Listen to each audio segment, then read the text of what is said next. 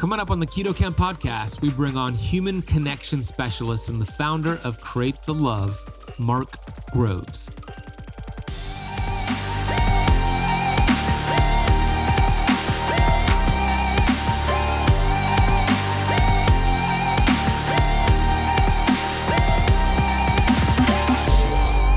like our relationship to emotion, our relationship to the information that's coming into ourselves, that's coming through our environment, through our body's response to things.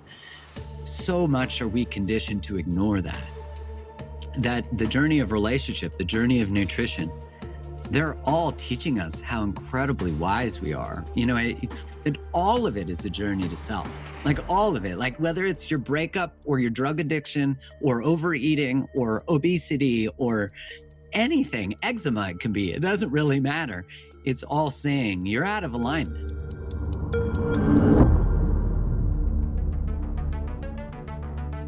We have access to ancient healing strategies such as ketosis, fasting, and carnivore. And on the Keto Kamp podcast, we are determined to deliver the science to you. We bring in the thought leaders in this space to have extraordinary conversations so you could apply it and change your life. Your body was built to thrive. Your body is capable of healing as long as you identify the interference and remove it. I believe you are a masterpiece because you are a piece of the master. My name is Ben Azadi. I'm the best selling author of Keto Flex, and I want to thank you for spending part of your day with me.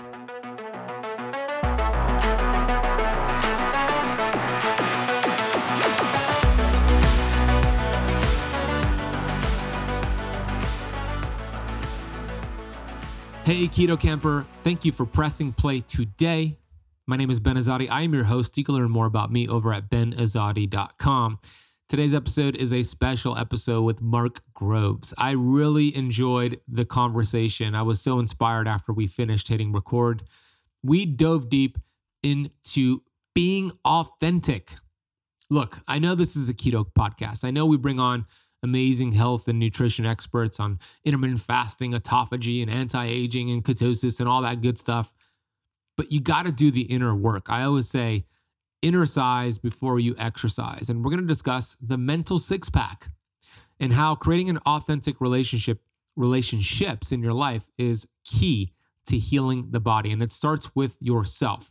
You're going to hear his story of what he did along the way to identify blockages and blind spots to work on himself and his relationships. And now he's doing such great work creating the love and sharing the love and empowering so many people out there. We start the conversation with me sharing a powerful quote from Bill Gove, and we get his we get Mark's thoughts on that quote. We get into what stress and conflict does to create poor health and how if you could overcome stress, master stress, you'll improve your health, which will improve your keto journey, your fasting journey, and so much more. We get into the value of living on purpose with your purpose. And I share some really astonishing research on what happens to cardiovascular health when you're stressed out from going to a job that you hate. We talk about relationships and when you change and make new nutritional changes in your life, you start doing keto, you start doing intermittent fasting, you become a threat to people in your life who don't change and how to handle that and how to create boundaries so you're not guilty and you're able to express what you're doing with others so they can get on board with your new lifestyle. And then, of course, we talk about taking the time to learn about love and why love is a verb. And we get into why loving yourself first is key and how to love others. This is such a powerful conversation, an authentic conversation. I love Mark. I love his style. I love the way he communicates. I love his story. I love his authenticity. You're going to love him. And when we're done with the episode, go check out his website, his podcast, his YouTube channel, his work. We'll put all that down below. This is going to be a very empowering and inspiring conversation for you. So I hope you're ready to really receive this and make some incredible changes in your life. Hey, before I bring on Mark, I do want to take a minute to get to the Apple Podcast rating and review of the day. This five star review comes from Anonymous titled Start Where You Are. What makes this podcast so effective is that it reaches all levels of the audience, whether you're just starting out on your lifestyle journey or looking to really advance your fitness, your health. The principles apply across the spectrum. Bottom line, I'm seeing progress. That is awesome. I'm so glad you're seeing progress. Congratulations. Way to take action. Way to keep pressing play. And thank you, Anonymous, for taking the time to leave that rating and review. If you have not left the Keto Kamp podcast a rating and review on whatever platform you're listening to right now, please take the time to do so. It really helps the show grow. And hey, maybe I will read your review on the next episode. Okay, let's go right into this powerful conversation with Mark Groves. Mark is a human connection specialist. He's the founder of Create the Love. In other words, he's a speaker, writer, motivator, creator, and collaborator. What he does amazingly well is bridging the gap between the academic and the human, inviting people to explore the good, the bad, the downright ugly, and beautiful sides of connection. All the things. He's an emotional translator. He empowers people to give words to their feelings, step into courage, and create the life they love without looking back and saying, heck yes. He's an amazing human being. I love this man. Here's Mark Groves. Mark Groves, welcome to the Keto Kamp podcast, my friend. Thank you for having me. I'm very excited to be able to have this chat with you. We're going to have some fun. I really feel like this is going to be one of the most impactful conversations we had. And that's speaks volumes because this is episode 400 and something. And I think this is going to be a great one. So I'm setting the bar high. Yeah, you're setting the bar real high. Okay, well, let's dig into our souls and knock this out. Let's do it. Here's what I want to start with I want to start with the quote, actually. And I want to hear your thoughts on this quote, what it means to you. This quote came in the 1960s from a gentleman named Bill Gove. Bill Gove was one of the best speakers, salesmen. He was the mentor of my mentor, Bob Proctor. And here's what he said He said, If I want to be free, I've got to be me. Not the me my wife thinks I should be, not the me my kids think I should be. If I want to be free, I've got to be me. So I better know who me is. Mm-hmm. I mean, I think that speaks to the main thing that that we all strive to try to figure out is where are we stuck and where are we pretending to be someone we're not you know i think of the main causes of struggles in relationships struggles in belonging struggles in self-worth it's all that you know that questioning am i enough and when we filter ourselves when we pretend that things are good when they're not when we wear masks when we people please we're sending the message to ourselves that we're not enough you know so I think that's everything because I think true liberation in relationship is the honoring of truth first.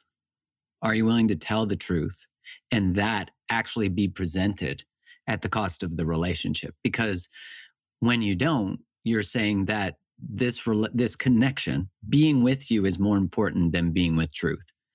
And unfortunately, I think that's actually how we're mostly socialized with relationship is to you know look this way be this way take this role have this behavior don't be too much don't be this don't be too loud and what ends up happening is we're not truly in a relationship with another person as ourselves so gosh if we could all strive for authenticity i mean authenticity is i also think one of the greatest paths to healing because you can drink all the green juice in the world and take all the supplements and biohacks. And those are all great. The external stuff is important. The stuff that you're nourishing your body with relationally and nutritionally are important, but they will never, ever be able to. They will never be able to heal what can only be healed by being aligned with yourself. So, where did that start with you? I, I know your history. We were just talking offline, pharmaceutical rep. I, I also understand that you got fascinated with uh, influence and human psychology, being a salesperson and seeing how you could influence people. So, when did you start to understand the importance of living on purpose with your purpose, finding authenticity, and how did you? What were your first steps with that? You know, I'd say young. That was a a conscious desire was to do stuff I loved and to to I thought I was really good at relationships. You know, I there I was passionate about them. I think you know I was a romantic. I bought the one month anniversary rose that you buy, you know, to the first girlfriend. I had those those intentions, you know, my father was a researcher. He studied heart failure. So he also had relationships with pharmaceutical reps. I was in sales. I worked at a place that was like Best Buy. It was called Future Shop. It was kind of like the 40 year old virgin, you know, to be honest. It was like I wore a suit, I sold extended warranties, you know. I was super interested in in college I took finance which I was not interested in finance but why I had chosen that is because I was taught to make a certain amount of money so I could be a good provider and have a value as a mate. You know when I look back that's I was not passionate about finance. One of my favorite classes in college was psych of child development and also psych of aging. Those were options I took but I have been taught that you couldn't make money as an artist or unless you were becoming a doctor, an accountant, an engineer. You know, your sort of typical, I think, messaging that a lot of us get. And as a pharmaceutical rep, when I graduated college, I started as a rep. And, you know, I, I think like anybody who's been influenced by that, I thought I was really doing good and and you know based on what i knew at the time i really was. And i was very interested in influencing as you said influencing human behavior but really from a manipulative perspective. I wanted to know how do you get this person to change from one product to another? And i was so fascinated with how do i get that behavior change? And it wasn't until i had a relationship that ended at 27 that i thought well, I didn't even want to get engaged. Like, why did I get engaged? That doesn't make any sense. And like, it started to make me think like why do humans do what they do why do they do stuff they don't want to do like that makes no sense and i was so good at sales like i was very successful at it and i thought why am i so good at talking about everything but my feelings like this isn't a skill set issue and so i really found sort of like a, a rock bottom in that point because i looked back and i thought when was the last time that I truly felt connected to myself? And it was probably about five or six years before that. And I was in a five year relationship. And I kind of looked back and I thought, this woman never really got all of me. You know, like it, I had experienced a pretty giant heartbreak at around 1920. And since then, I didn't know I'd done it, but I'd really shut myself off from truly being open. I thought, you know, unconsciously, I created the the message that if I trust people or I love them, they're going to betray me. And and when I love people, I betray myself. I sell myself out.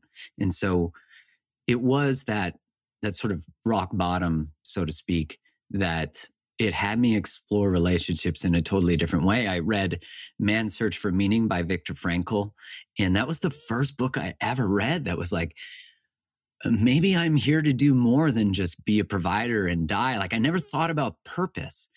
And I remember listening to a talk that was given by a palliative care nurse, and she had quoted Viktor Frankl. And I remember being so moved by this quote. And it wasn't until years later that I read the book where the quote was from. And I just was like, oh, yeah, there's something in these words. So I'd say that's where it began, like this, this idea of introspection and asking the question, which I think is so the question that is the invitation that you speak about that that is why do i do what i do? And you know i think the other side of it is this just this feeling that we get like there must be more to life. There must like i don't have to keep doing things the way i'm doing them. And you know it's sometimes it i think it's tony robbins who says that we change for two reasons. We it hurts so much we have to or we learn so much we have to. And i think really the learning so much is creating the dissonance that creates the pain to say you know too much to continue what you're doing. And i think so many of us are sitting on piles of knowledge but that knowledge doesn't become wisdom till it's implemented you know? And and that really seems to be you know the the turning point of of change is is implementation. I was just listening to one of your most recent podcasts and uh, Dr. Sylvia Tara. That's right, that right. Yeah.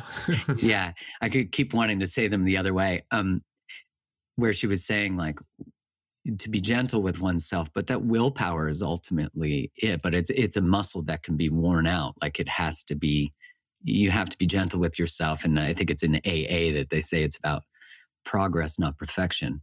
But it should be progress. The line should still be sloping up for the most part. Yeah, I mean that's just a universal law, right, Mark? Because nothing nothing stays the same. Either you're regressing or you're progressing. Nothing stays the same. I mean, the, the this bottle right here, this it's moving. It's moving at different speeds. We just can't see it. So either we're progressing forward or we're, we're stepping back. I'm curious. You, you said you were in a relationship for five, six years. You were engaged. Did you get engaged because it was what was expected of you, social norms? Was that the reason you got engaged? And at what point did you decide to get out of the engagement? Yeah, it was exactly that. I didn't know it, but I was really living the social programming of the story that's been so normalized for us relationally. If you think about it, we're taught that essentially your value is placed in your relationship status. And we could see this by we get asked questions like, why are you single? And if you actually notice, if you're dating someone, the question is always, or generally, when are you getting engaged? And then when are you getting married? And then when are you having a kid? And then when are you having two kids? And and if you get divorced, there's often I, you know, I met a woman the other day who uh, I was talking to her and she said, "Oh, I'm I just got divorced." I'm like, "Oh my gosh!" And she's like, "I know I'm a failure," and I was like, "Oh my gosh, no, not at all. You're liberated. You don't. You'll never hear from me you're a failure." But you see that social programming. I think you know one of the greatest gifts we can give is recognizing the value in goodbyes, seeing that sometimes the most loving thing to do is to to leave, and it was, you know, that that assessment of when I got engaged, I remember asking the question, and I was engaged to a really wonderful woman, like all the boxes, incredible, amazing person.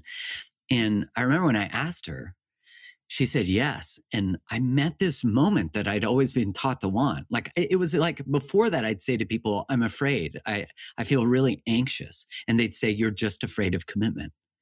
And I thought, well, I, and there's again more of that normal programming like men are just afraid of commitment. That's just normal.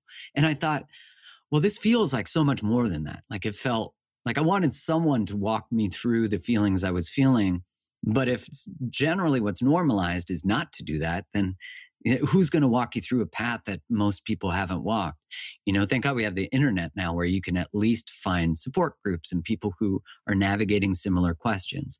So i posted on a forum and it was called The Runaway Bride. It doesn't exist anymore, unfortunately, but it was people who had left marriages or engagements. And, and I posted my story, and I got so many people asked questions and were inquiring. And I had one woman ask me three questions, and, and this was sort of the turning point for me. The first question was, if she left you tomorrow, would you be okay? And I thought, oh my gosh, it wouldn't be just okay. I would feel relieved because it wouldn't have been me who did it. Like then I could say it's not my fault, you know? And I think it's a, it can be a sign of relational health to say that you'd still be healthy if your partner left you, but you might experience immense amounts of grief. So, you know, I want to add the gray caveat to that. Second one was, could you imagine what it would be like waiting for her at the altar, whatever your altar is? And I thought, no, that made me feel anxious. And the last question was could someone else love her better? And that was the question that rocked me because I thought to myself, yes, 100% someone could love her better. And it, it reoriented the decision process from this sort of egocentric space of how's this impacting me? And I'm lost and I'm confused. And this ambivalence I had. And I really started to experience the ambivalence through her. And, and that changed everything. Because then I thought, you know, of course, the follow up question to that is, do you want to? Because I think we can find ourselves in these spaces where we take our partner for granted, and that's just normal human behavior. We get caught up in the world and etc. But I didn't want to, and I didn't know why. And that was hard because she and my idealized version of relationship was it. But I didn't want the relationship with her, even though I was taught to want all of this. And and so I left the engagement about three months after we got engaged. And I felt a million pounds come off my shoulders. And, you know, inevitably people told me, it'll hit you. But, you know, at that point, I'd been so preparing for it. I'd been processing it. And I really learned that when people leave relationships, they're so far ahead of the person they're leaving generally because they've already been processing the ending. So I was living what I was taught to want. And, and when I left that, what was interesting is, and I think you can understand this definitely, is I started to see the momentum of all the people in my age group or in the momentum of the narrative of the story we're taught about life. I saw them all moving past me now. And then I started to question why I did the work I did. I started to question why I believed, because I had felt I'd been lied to about relationships. I'd been taught, I grew up Catholic. I was taught you get married in your 20s to late 30s, you have kids by that time. And if you don't, there's something sort of wrong with you. And I think that age has probably increased to like 35 now, but uh, you know, it's like inflation has also affected that. But I, what I found was then I started to question a lot of the stories that were taught about who we are and, and what's possible with our lives. And, you know, because when I started to see my own engagement, when my own engagement ended, I started to see relational endings and dysfunction everywhere because instead my, of my bias looking for relational success, I was, my bias was now looking for other people like me. And that's when I was like, holy, I've been missing that people are getting divorced all over, that people are in relationships and they hate each other. And we call that success because they're together. And that's where I was saying, like, we would rather stay together to maintain the social status that comes with relational connection, staying together, than breaking up and liberating ourselves and our whoever we're in relationship with you know and and the narratives we have about how it impacts children which i mm. think obviously it's important. And of course, the ideal relational structure is two parents that love each other that are together. But the next is two parents who are apart who love each other. And then there's really no differentiation between dysfunctional and together and dysfunctional and apart. So yeah, yeah, undo.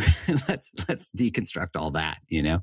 It's uh it's just amazing to just to hear your thought process and how you processed all of that. And I think it's valuable because maybe somebody listening or watching right now might be going through something similar or they'll see parts of your story in a different relationship that they want to express more authenticity towards that person or end the relationship which you said could be a beautiful thing. I love your videos on that. But something you said earlier was about purpose and how what is our purpose and how do we find our unique purpose? I know for me, it's so valuable for me to have a purpose, for me to get out of bed and look forward to studying and educating, to recording podcasts with amazing people like you. But a lot of people, most people don't have that. They're going to jobs they hate, they're in relationships that are dysfunctional, but they're doing it because it's the social norm, it's the conditioning, like you said. And there was a great book that came out, you probably know of it, called The five, Top Five Regrets of the Dying by uh, that hospice nurse in Australia, Bonnie Ware. And she surveyed hundreds of people on their deathbed. And the number one regret of people on their deathbed from her surveys was not living a life according to what they wanted to do. Instead, they lived the life of what others expected of them. And how detrimental is that to our health when we're not living on purpose with our purpose? Oh my gosh. You think of the inflammatory effect of that. You know, like I, I remember when I was first studying the inflammatory effect of high conflict relationships, how that affects our bodies, how that affects, you know, there's a study looking at wound healing and it shows delayed wound healing in high conflict couples. Other ones showing high conflict couples have higher amounts of leaky gut. And it shows you, you know, this inflammatory process that occurs just when you know, essentially we're dysregulated when we're in a state of fight, flight, freeze, fawn. And, you know, it's that experience of, of what is the impact. I mean, I think anyone who's been in high stress, if high stress is normalized for us, then sometimes just getting into a state of stillness feels like if we're afraid of meditation, it's a good sign we need meditation. You know, they say like I I don't have you know 10 minutes. It's like, well, you need 2 hours then. Yeah, I remember hearing that quote, a silent mind is one that's been listened to. And when I heard that, I thought, well, mine is mine is certainly not silent. And so I knew I needed to go into the sort of belly of the beast. And you know, the cost on our health. Well, the cost of silence is that when you avoid chaos on the outside, you internalize it. And I think people can recognize, you know, when they have something they truly want to say and they feel that lump in their throat or their stomach gets a little sick, you know, when they're anxious about a future they're creating that they don't want to create. I mean, this all also goes back to the the what we're taught about emotion. You know, we're taught that emotions go into this category of bad or good, negative or positive. Like grief, anger, those are considered negative emotions. And there's this message that's sent to us that there's something wrong with you if you experience those feelings. So you need a pill to fix that. You need something, you need to fix that. But really, emotions are just information. You know, I think of like emotion evokes motion. It's trying to move you, it's trying to inform you about your environment. And, you know, the ones that we consider negative are really also the ones that we, we sort of form our idea of ourselves as being unworthy right? Like if I have a sense of sadness or grief, there's this idea that if I'm holding this, I'm not worthy, as opposed to being informed by that. And so I think this speaks all to like our relationship to emotion, our relationship to the information that's coming into ourselves, that's coming through our environment, through our body's response to things.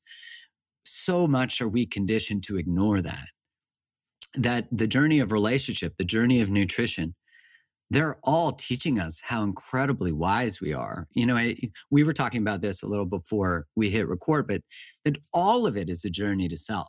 Like all of it, like whether it's your breakup or your drug addiction or overeating or obesity or anything, eczema it can be, it doesn't really matter. It's all saying you're out of alignment. Like, why do you need food to soothe? Why do you need your phone? So much? Why can't you put it down? Why can't you choose your relationship with these things? And that shows you wherever you're not able to choose the relationship, you're you're being controlled by the other side of it. What you get from it, you know. I think of what Gabor Mate says: the wrong question is why the addiction. The right question is why the pain. Mm, that's so good. Did you know there's actually beverages that can supercharge your fasting results? My favorite, which is a keto powerhouse, is apple cider vinegar there's a ton of research showing apple cider vinegar has been beneficial for boosting your metabolism, suppressing appetite, reducing fat storage. That's because apple cider vinegar contains acetic acid, which is a short chain fatty acid that's been shown to promote weight loss in those ways. Also, apple cider vinegar is one of the best ways to balance your blood sugars. A study showed apple cider vinegar improved insulin sensitivity after high carb meals up to 34%. We also know that apple cider vinegar stimulates digestion, acts as a biostimulant to help break down the fat you're eating on keto. Another research study showed apple cider vinegar protects against mineral depletion. If you're like me, you probably don't like the taste of apple cider vinegar. I think it tastes disgusting. That's why my go to is Paleo Valley's apple cider vinegar complex.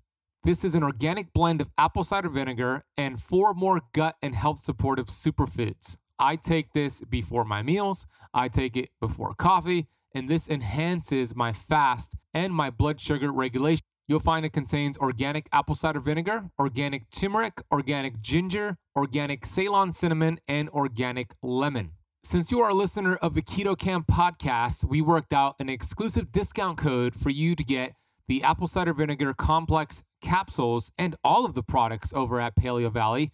All you need to do is head to paleovalley.com and use the coupon code KetoKamp15 at checkout for 15% off your entire order. By the way, they got delicious beef sticks and an awesome organ meat complex. Go check them out. PaleoValley.com that is Keto Kamp 15 at checkout. We'll also drop a link down below in the show notes. I could bring the scientific aspect of what you just said to uh, help my audience understand the health the health effect. Just real quick, you know, you said being in relationships and how infl- uh, uh, relationships with conflict and how inflammatory that can be. Dr. Bruce Lipton, who I know you recently interviewed, awesome interview by the way. He's amazing. I had him a couple years ago. I love the man he's proven that high cortisol level stress is one of the quickest ways to wipe out the your entire immune system. And he gives the example of um, patients that are going to have a kidney transplant procedure. And the surgeon who's about to perform that procedure, what do they do? They will inject the patient with stress hormones, which wipes out their immune system so it could accept that foreign object. That's exactly what stress is doing to us. There was also a book that came out in 1989 by a medical doctor named Dr. Larry Dossey.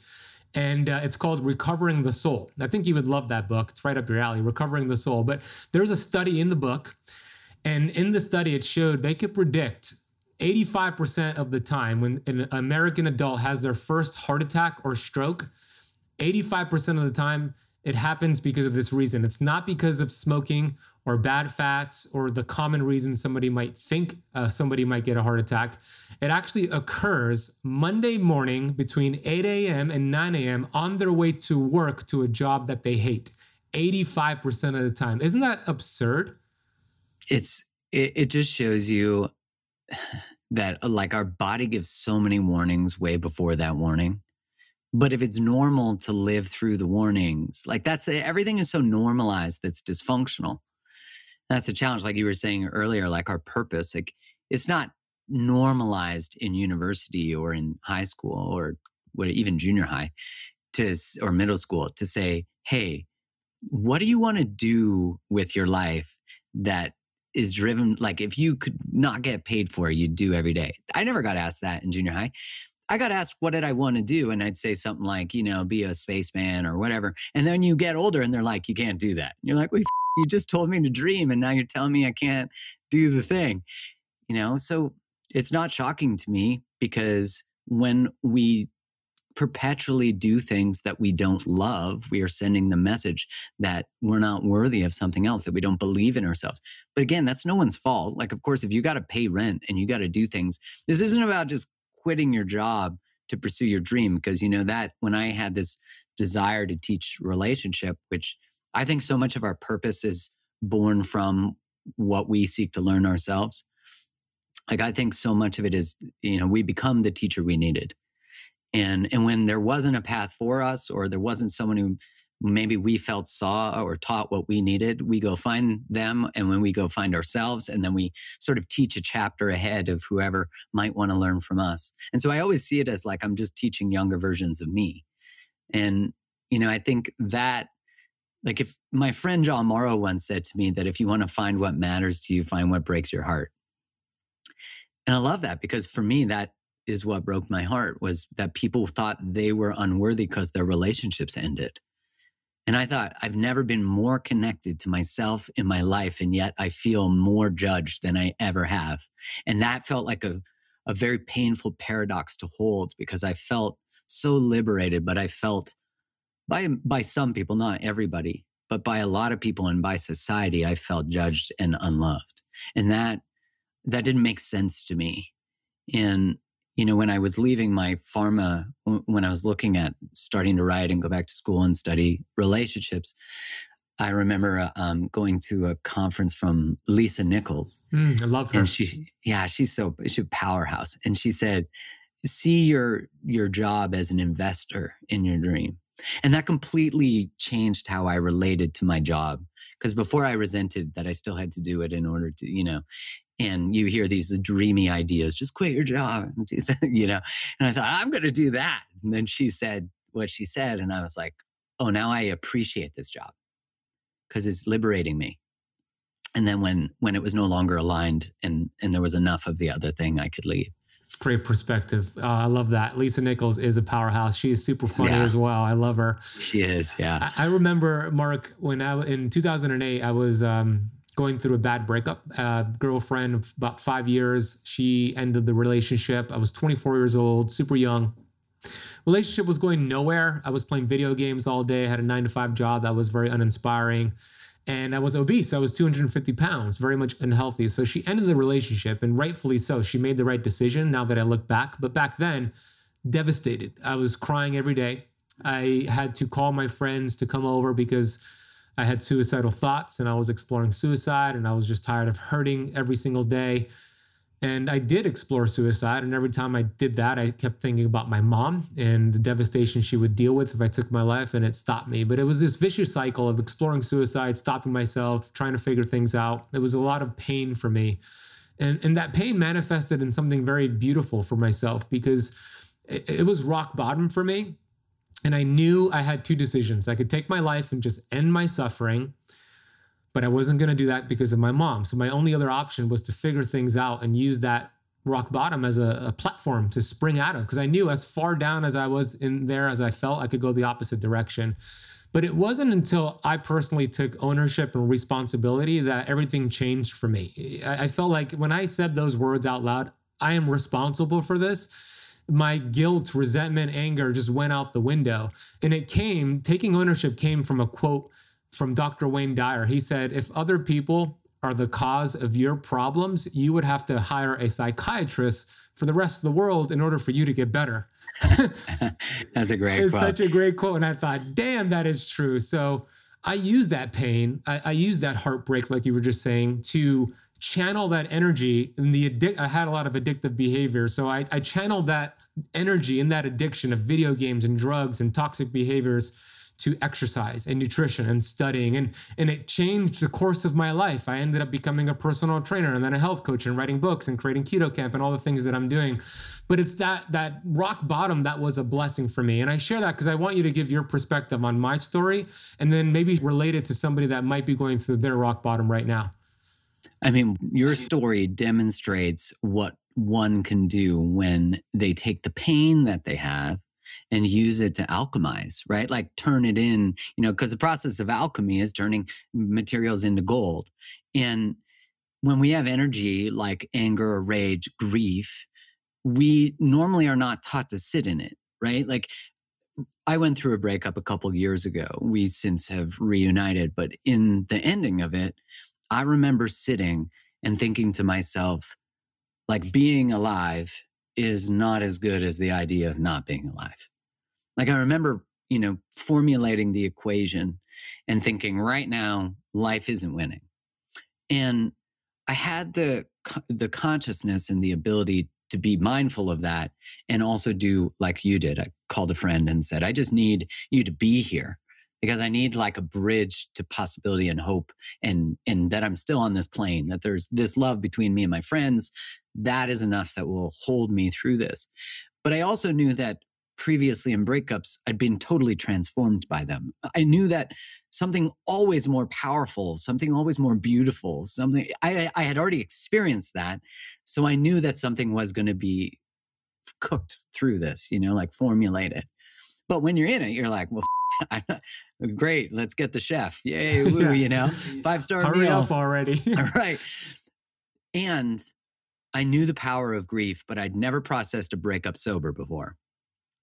And so I sat in it and I felt a lot of like my my new pain was actually old pain, old grief from the breakup I was telling you about when I was 19, 20. I'd never really sat in the betrayal and the loss that it experienced that. And of course, it brought up feelings uh, from youth. It brought up, you know, the range of my life because I'd never sat in grief. I didn't know how. I'd never seen someone do it. And I think so much what we do is we try to save people from feelings we don't know the value of you know? So if someone's going through a breakup we'll try to get them to not experience the breakup because we don't know the actual magic. You know like if someone's going through a breakup now you would never rob them because you know what you created from it. And so when people are going through relational transformations like that i'm just like wow like you're gonna create the coolest that you didn't even know while you're still in the grief i'm not trying to move them out of it and not trying to rush the process, but just showing a light of what's possible through this. And you know, you think without that, without that moment, you might have, she might have stayed the same and you might have stayed the same, and none of us would be experiencing the transformational benefits of what you turned your pain into. And I mean, I think that process for me has been so true too. Like my engagement turned into my work, into my passion, into where I saw a gap in the what I saw a gap in the human experience and what we were being taught. Why are we not being taught how to love? Like that is like one of the most profound skill sets we could ever have that will have the greatest impact on our quality of life and health. And yet we're learning the Pythagorean theorem, you know? Which I'm sure has value and I'm sure on a mathematical level is really important for relationships too. For threesomes, right? That's a squared plus b squared equals c squared. But you know, I think when we can realize that when it's over or when it's stopped, and that could be in the context of everything, but in the context of breakups, then you're actually done doing something. Like you might be present for your first time in your life to your pain. And when people leave us, eh, it's, it's hard to see that as a gift, of course. But I'll hear someone say, like, when they left, they took everything, or they took a part of me. And, you know, that's part of that language that we're taught that people complete us. That, and I always say to people when they're processing that feeling, is I'm like, what did you give them that they could take? Because if your happiness depends on your relationship or your body or whatever it is, it will be taken from you so that you learn that it doesn't live there. And when your relationship is your life, which I think is normalized too, you know, give up everything for love, you know, all that kind of stuff, and you lose your relationship, then you lose your sense of life. But when your relationship is one aspect of your life and it obviously contributes to well being and all those things, and you lose it, you don't lose your life. There's a space in it, and the space is companionship and love. And there, I'm not miss, you know, saying that that's not important, but you have all these other things that matter to you. Like if my partner and I broke up now, this doesn't sound romantic, I would be okay. I would be devastated. I'd experience tons of grief. I've experienced that already when we've broken up before. But I know that me as a human would be okay. And I would probably use whatever's created from it. One, I'd trust that something different is coming down the pipe. And I would trust that I'd turn it into something too. And and I think like you keep showing this in all of the rebirths that you do, because it's not like the guy in 2008. You've been creating since then.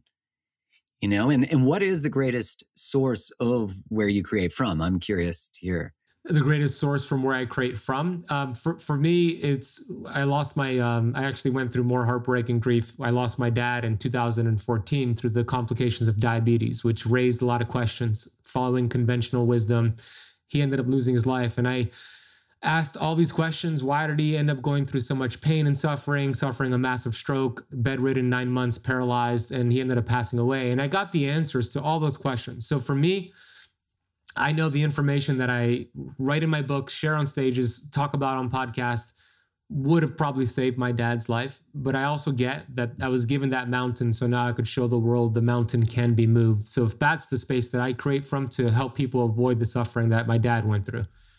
Right. Like hard to, hard to, um, like, because of course you would never trade any of that no, sorry, I wouldn't. I wouldn't have I guess fire. You know, we're like that's the thing is, is like you can't change it, right? Like we can't change it, and and of course, if we can go back, we'd all keep people longer, and right, we of course we would because we selfishly want to hold on to that, and and that's not a bad thing. That's just a human thing. And you think like, wow, what you continue, you know that there is alchemy in those experiences, and so you're like at the same time as I've learned how to do too, is like to bridge the grief not rush it, not escape it, visit it, learn from it. You know, when we ask our pain, what are you teaching me? When you ask your wound, when you get triggered, what would you hope I'd learn? You know, like if you think about it, every single trigger is really an invitation to mastery because there's a specific thing that triggers you relationally, or it could be in anything. And if you were to just observe the trigger, you'd say, okay, well, why am I sensitive to this specific thing? Being minimized, not feeling heard, not feeling understood, feeling walked on, feeling not appreciated. What skill set would I need to learn to know that I have my own back in these circumstances? And then you'd learn boundaries, you'd learn self expression, but you will keep experiencing the trigger till you accept the invitation of the trigger to expansion. And then when you learn the new skill and then you're in the trigger because most people go, Well, I thought I healed it. And then the next time it happened, I got triggered again. The trigger doesn't go anywhere, it's a radar. It just says, Are you going to react from this or are you going to respond from it? And, you know, you made that beautiful point earlier about responsibility. Well, the first step everyone has to take to change, no matter what the context is, is saying, I am responsible for everything that is in my life. I'm not responsible for everything that has happened but I am responsible for what I do with what uh, has happened. And the moment you do that, you go from being a, a passenger in life to really being conscious of choice. But then to be conscious of choice requires processing the dissonance of all the times you made choices that weren't good for you which we're all going to do, and that's going to continue to happen. But the point isn't making only good choices. The point is making a choice, experiencing the pain of the poor choice, and then taking that pain and transforming your choices. So one of the most powerful rules I ever made in my life was when I said, I will always live at my highest level of knowledge. Like as soon as I learn something, I have to change because otherwise I'm not honoring the younger version of me who's now made the mistake. And so, you know, responsibility, you have to be able to sort of eat humble pie to experience expansion. You know, you have to be able to, I think of it as healthy shame because really healthy shame is the experience of the awareness that a better behavior is available. Unhealthy shame or toxic shame is I am a problem. I I'm broken as opposed to my jo- my choices are broken. There's a reality that we have to pay attention to. Like if someone leaves us like you said she left me and she should have left me that was the right choice. Oh my god like it takes so much self-awareness to be able to say that because you've transformed from it. You can hold it. And i look at like when i've been betrayed or you know like when i got cheated on i look back and i go well that's exactly what happens to someone who doesn't have boundaries she's not the villain. You know, she's actually the person who taught me that I needed boundaries the most. Like, what a gift that is. Because if I had to go through that kind of betrayal more than a few times, I it took me a few times to learn. So highest level of knowledge, you know. But that's like, so, you know, some of the most, the hardest pain in life is some of it is betrayal. But, you know, well, I was going to say, wherever there's external betrayal, there's betrayal within ourselves long before generally such a beautiful perspective. I, I want to stay on the topic here of boundaries and a, com- a common challenge I see with people who start to make nutritional changes. So let's say they change their their nutrition, they change their lifestyle, they want to live a healthier lifestyle the challenge is setting boundaries with friends and family members who start to make remarks. Because what i what i've seen from personal experience and also working with clients is when you change you become a threat to people in your life who are not changing right? It's kind of pointing a mirror to them and it's easier for them to kind of bring you back down to their level versus them having to change or them making decisions to change. So for example you know somebody doing keto two weeks into it doing so great feeling better lowering inflammation sleep is improving and they go to an event and uh, either their family members are there or some friends and their friends are kind of making remarks like you're doing that keto thing and you get a heart attack? Or they you know kind of peer pressure them to just cheat a little bit you know break the diet. Like so how do how do they set boundaries and have these conversations with their friends and families to get them on board so they could stay successful on this new lifestyle change? Man, some of the most important work, because I, you know, when we are boundaryless or like afraid to express a boundary, it comes from such a beautiful place. The beautiful part of it is that we're really trying to protect other people from experiencing feelings, feelings that we don't know the value of yet. You know, when I first quit drinking, I remember being afraid because I was a best man, a MC at a wedding, the same wedding. I was, I had a bachelor party, I had an annual guys trip, like all within four months of quitting. And I thought to myself, like, why am I so afraid of these events? And it was because I was afraid that if I said no to them, other people would experience the discomfort of what I'm saying no to. Do you know what I mean? Like I was afraid of the social pressure, but also agreeing to the social norms. Yeah, I could totally I could totally relate to that. Yep. Yeah, and and I thought, well, if I can survive a wedding and being a best man and a bachelor party, all these things sober, then I could live through anything you know, and it was actually true. The first wedding I went to sober, I remember thinking, oh my God, I'm actually having a lot of fun. I didn't know, I know this might sound totally foreign to other people, but I didn't know you could have as much fun sober because I'd only ever drank at wedding. And I think the same thing sort of applies is when when you're setting boundaries relationally, whether it's about food or anything, and you say like let's say we break up with someone and we want to maintain contact with them but we know that that's unhealthy. We know that that's derailing us. Just like if i go to this wedding i want to someone saying eat the sourdough. It's sourdough. It doesn't even have the same inflammatory effect as regular bread. And you're like you're wanting to say no but what the fear is is how it might impact them and so, what's actually unconsciously happening is you're making other people's feelings more important than your own, which is the same symptomatic behavior of needing to anesthetize with sugar, right? It's the same thing.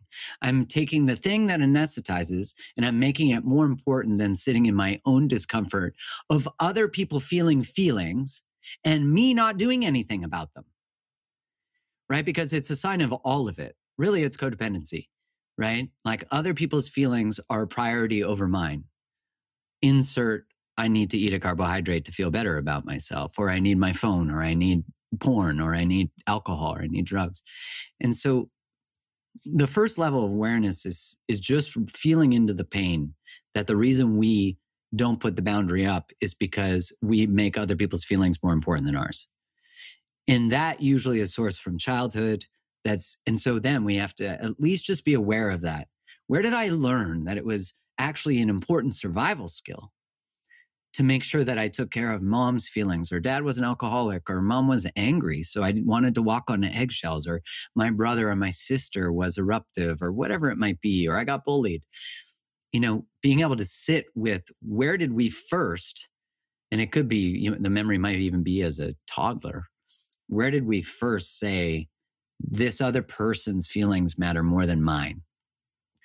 And what I love about the process of exploring these things is that actually really contributes to the lack of desire for whatever thing we're in poor relationship with because now you're getting to the core and that's the beauty of starting to do keto starting to think about these things changing our the nutrition content because what sugar you know you know this very well much better than i do i'm just talking about my own relationship to sugar here is that sugar for me made me not have to feel things as much. It was what I learned as a kid in order to soothe not feeling like I belong, not feeling like I was enough. I could have a Slurpee or a five cent candy. I don't know if you call them that in the States, but in Canada, they're like gummy candies, right? That you pay. And that, you know, you have a freaking gummy bear, that'll soothe a lot of things. You have 27 of them, and now we're rolling. And and so that's why that process of starting to see how important this thing is to you can you hold on to the importance of that thing for you when it's in conflict with what's important to someone else and you really nailed it when you said like the whenever we change any behavior within ourselves and we're part of a system and any relationship is a system any family is a system everyone takes on a role in a family. Everyone takes on a role in a friendship group. It's usually the role we took in our families. And when we change one role i now have boundaries. I now don't agree with that behavior. I now don't drink. I now don't eat. Uh, i'm now keto. We are now saying that we're changing how we're operating in the system. So we have to change how we orient to the system but the system has to change how it orients to us. And what's so much easier is for the system to make you go back to make the system roll. And it's so much easier for us too, because we don't have to face the dysregulation or the disruption of the system having to reorient. Like if you get sober and then you're hanging out with all your friends who get wasted all the time, they're going to try to, to get you to have a drink because it's easier, as you said, to get you to do that than to face their own inability to choose not drinking or, or a better diet or whatever it might be. Yeah. Yeah, and that's such an important explanation. I hope those listening and watching rewinds this and listens to that again because I know it's very common for people to go through that and it's all part of the journey. If you're anything like me, you spend a lot of money on supplements each month. Have you ever thought if these supplements are actually working for you? Are they attaching to your receptor sites and helping your cells do a specific job? What if you're not getting enough minerals? Or what if you have too much of something, creating an imbalance in other minerals? Knowing this will not only save you money, but it'll also improve your health so you could balance out the vitamins and minerals that you really need. With that being said, how the heck do you know if you have a mineral imbalance? What I'm bringing you today is a chance to accurately test all of that at the comfort of your home. In this case, I'm talking about my friends over at Upgraded Formulas and their upgraded hair test kit and consultation when you discover the truth here and what's going on with your body, you can vanquish any of those hidden deficiencies that are affecting your metabolism, thyroid, adrenals, mental performance, endurance, strength, and sleep, just to name a few. I've had Barton Scott on the show before and he gave a masterclass on minerals. How this works is simple. You are sent a test kit and you use some of your hair. You just cut off a short piece of your hair. It could be on your head or pubic hair. You send it back to them and they have your results. They also offer a consultation to go over your results with you. It's simple, it's effective, and it's one of the best tests to know if what you're doing is working for you or not. If you'd like to get your hands on their deficiency test and consultation, head to upgradedformulas.com. Use the coupon code KETOKAMP15 to receive 15% off your entire order. That is upgradedformulas.com. Use the coupon code KETOKAMP15 at checkout. We'll also drop a link down below. I know for me, when I was a young boy and being obese, and my mom spoiled me very, very much. And I, I love my mom. She's my super mom and superhero. But her way of feeling like she's loving and caring for me is feeding me, right? So I remember when I went through my health transformation and I started to eat clean, she would bring home some fast food or cook food that wasn't aligned with my new behaviors. And it was very hard for me to say mom i don't i don't eat that anymore. And i knew that was her way of loving me for me to eat that food.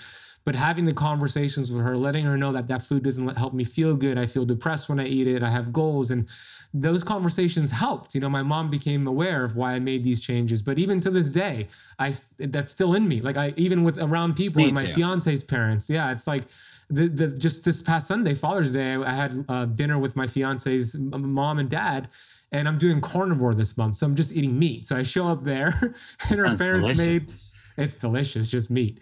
But her mom makes this like beautiful gluten free cake, and she knows I'm gluten free, and I'm like oh, this is amazing. For this month, I'm doing carnivore, but I'll take it with me and freeze it and eat it next month, right? Beautiful. So, like ha- yeah. having those conversations. But even for me, it's been a challenge.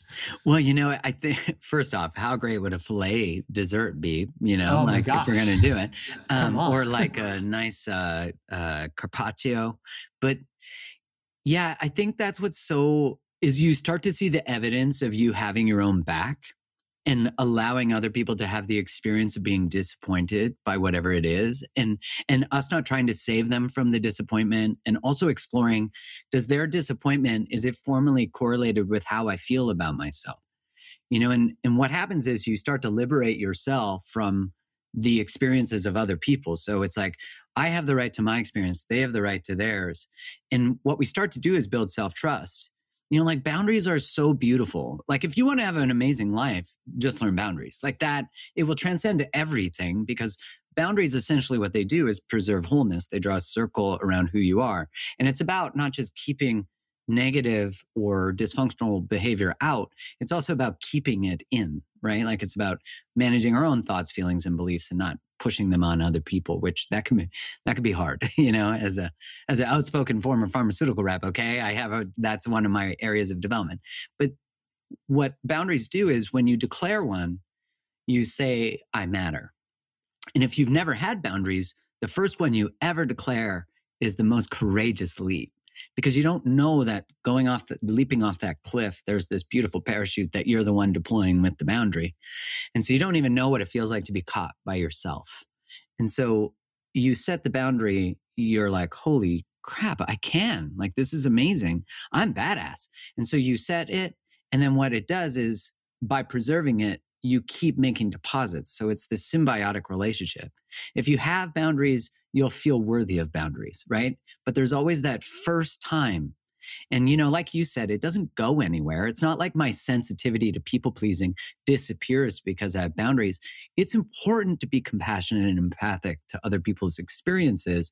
It's just don't allow them to cause you to abandon what is important to you, your values, your needs, and what matters. And when we're doing things like exploring keto, we're saying what I need matters and I mean, what a beautiful thing to do. And I think like the one thing that we all are constantly exploring in relationship is do I have my own back?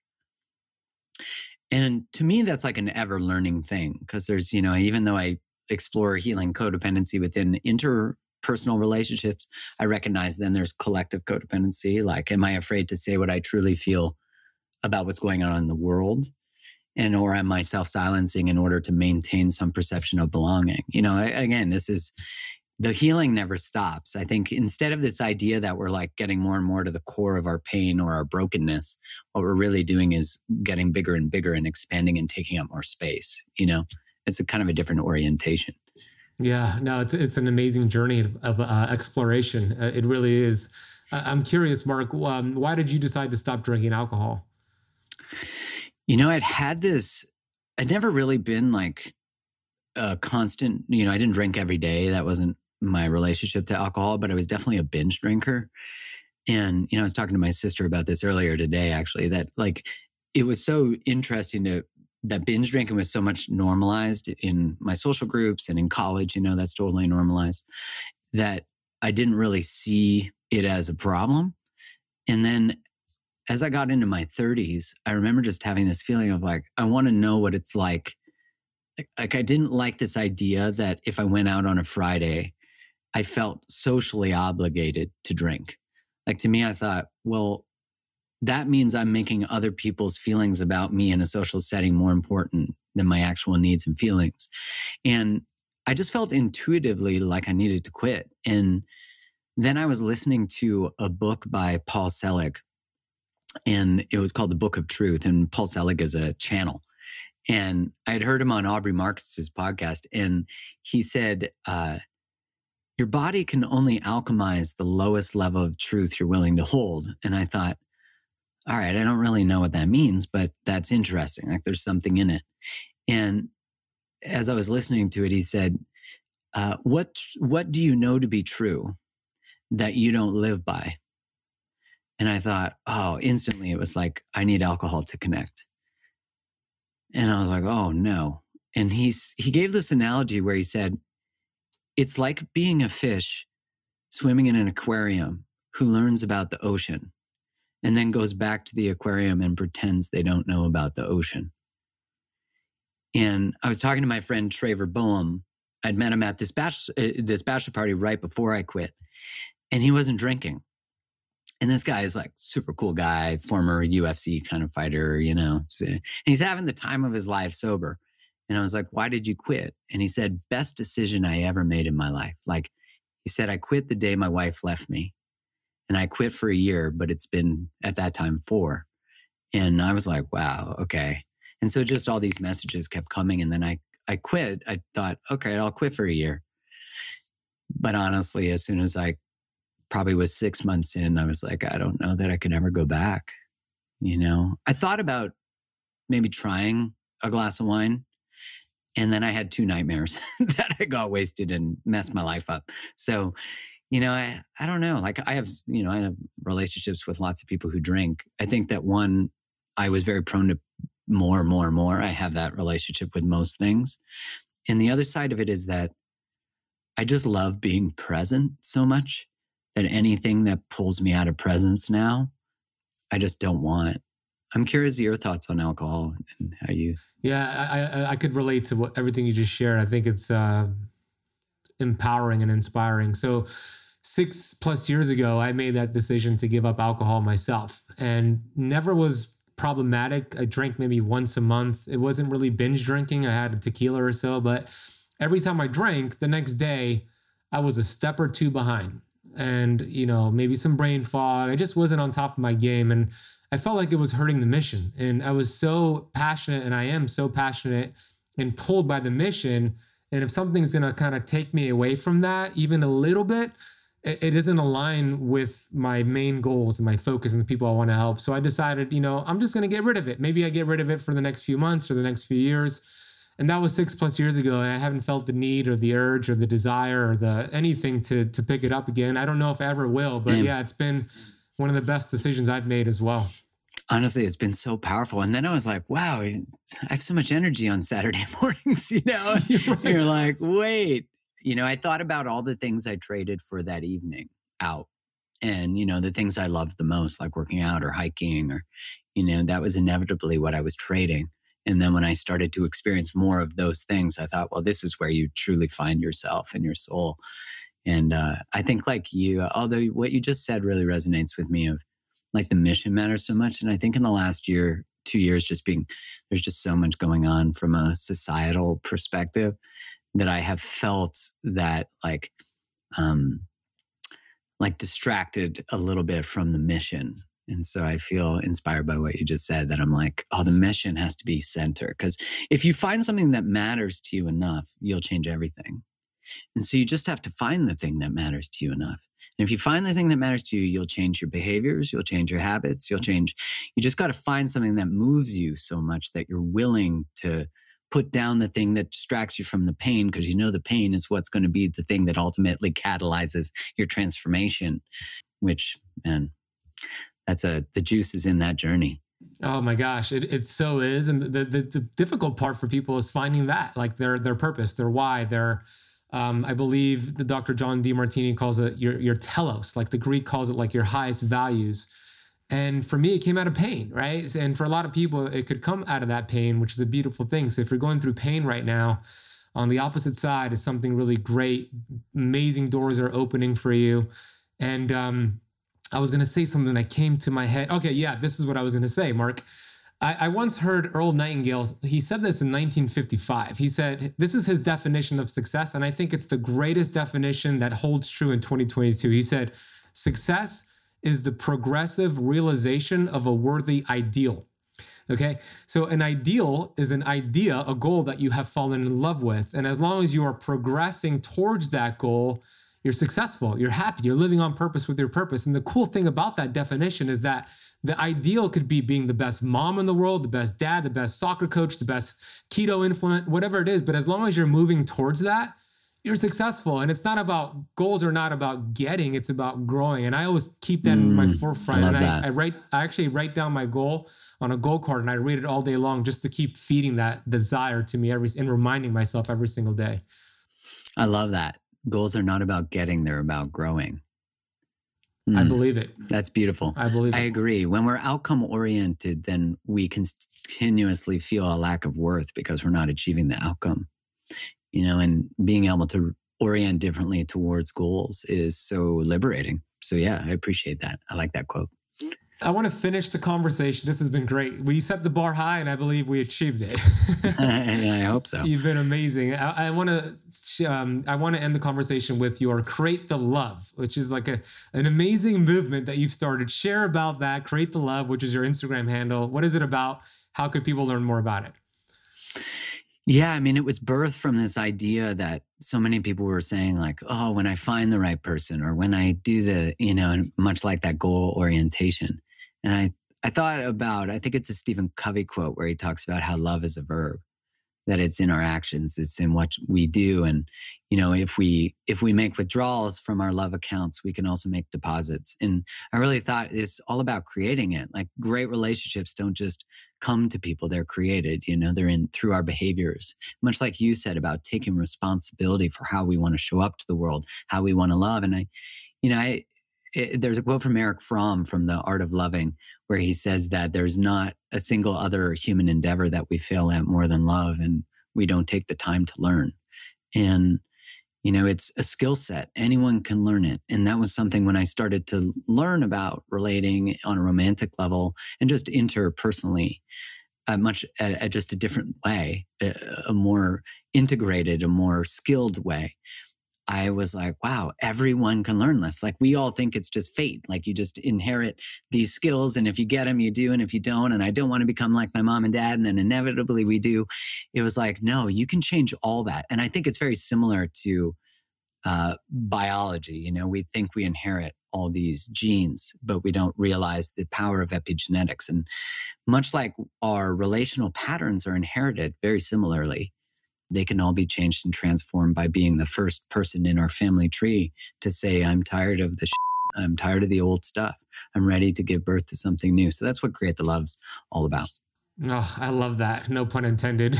your uh, your Instagram is Create the Love. Share. You have a podcast, Mark Groves podcast. YouTube channel is amazing. We'll link down below. Where else can they go check you out, Mark? Yeah, you can check me out at all those. I also have an app called Mind, M I N E apostrophe D, and that's for emotional relational wellness. It's video on demand and live classes. You can pretty much find everything you want from top relational teachers in the world. And um, yeah, all that you can find, everything you can find in my Instagram link. So to make it easy for everyone. It's amazing. Yeah, for those watching and listening, we'll put links down below for all of what just Mark mentioned. Last question. Let's get some vitamin G, gratitude. What are you grateful for right now, Mark? Hmm. I'm grateful for family, for family and connection. Um, just being able to like be with the people I love. I think that the online world is an easy one to get lost in. And I'm constantly reminded when I'm in the presence of family and people that I'm like, this is what it's all about. I love that. Well, I'm grateful for you, Mark. I'm grateful that Aaron Smith connected us. So shout Me out too. to Aaron Yeah. if you're watching and listening. Your your work is amazing, and I acknowledge you for showing up so authentically and living it to lead it. Taking that pain, turning into a purpose, turning that purpose into a promise, and that promise is to create the love for every single human being that comes across your work. And I feel like you're just getting started, and I'm excited for the future and what you're going to bring. And uh, I want to say thank you for coming on my show today. It's been super valuable for me and my audience.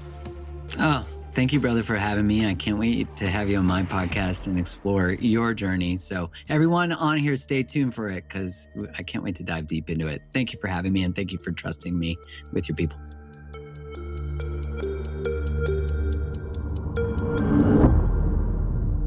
I hope you enjoyed that inspiring conversation with Mark. Go to his website, markgroves.com.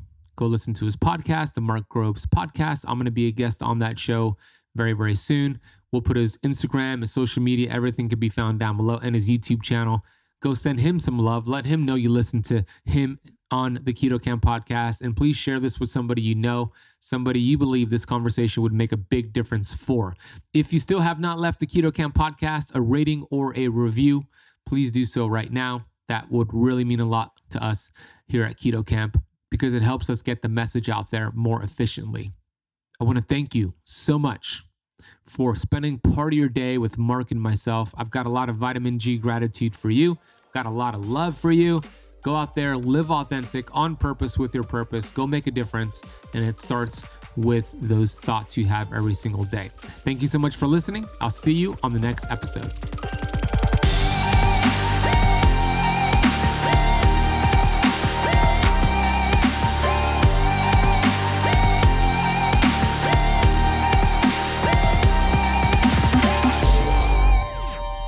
This podcast is for information purposes only. Statements and views expressed on this podcast are not medical advice. This podcast, including Ben Azadi, disclaim responsibility from any possible adverse effects from the use of information contained herein. Opinions of guests are their own, and this podcast does not accept responsibility of statements made by guests. This podcast does not make any representations or warranties about guest qualifications or credibility. Individuals on this podcast may have a direct or non direct interest in products or services referred to herein. If you think you have a medical problem, consult a licensed physician.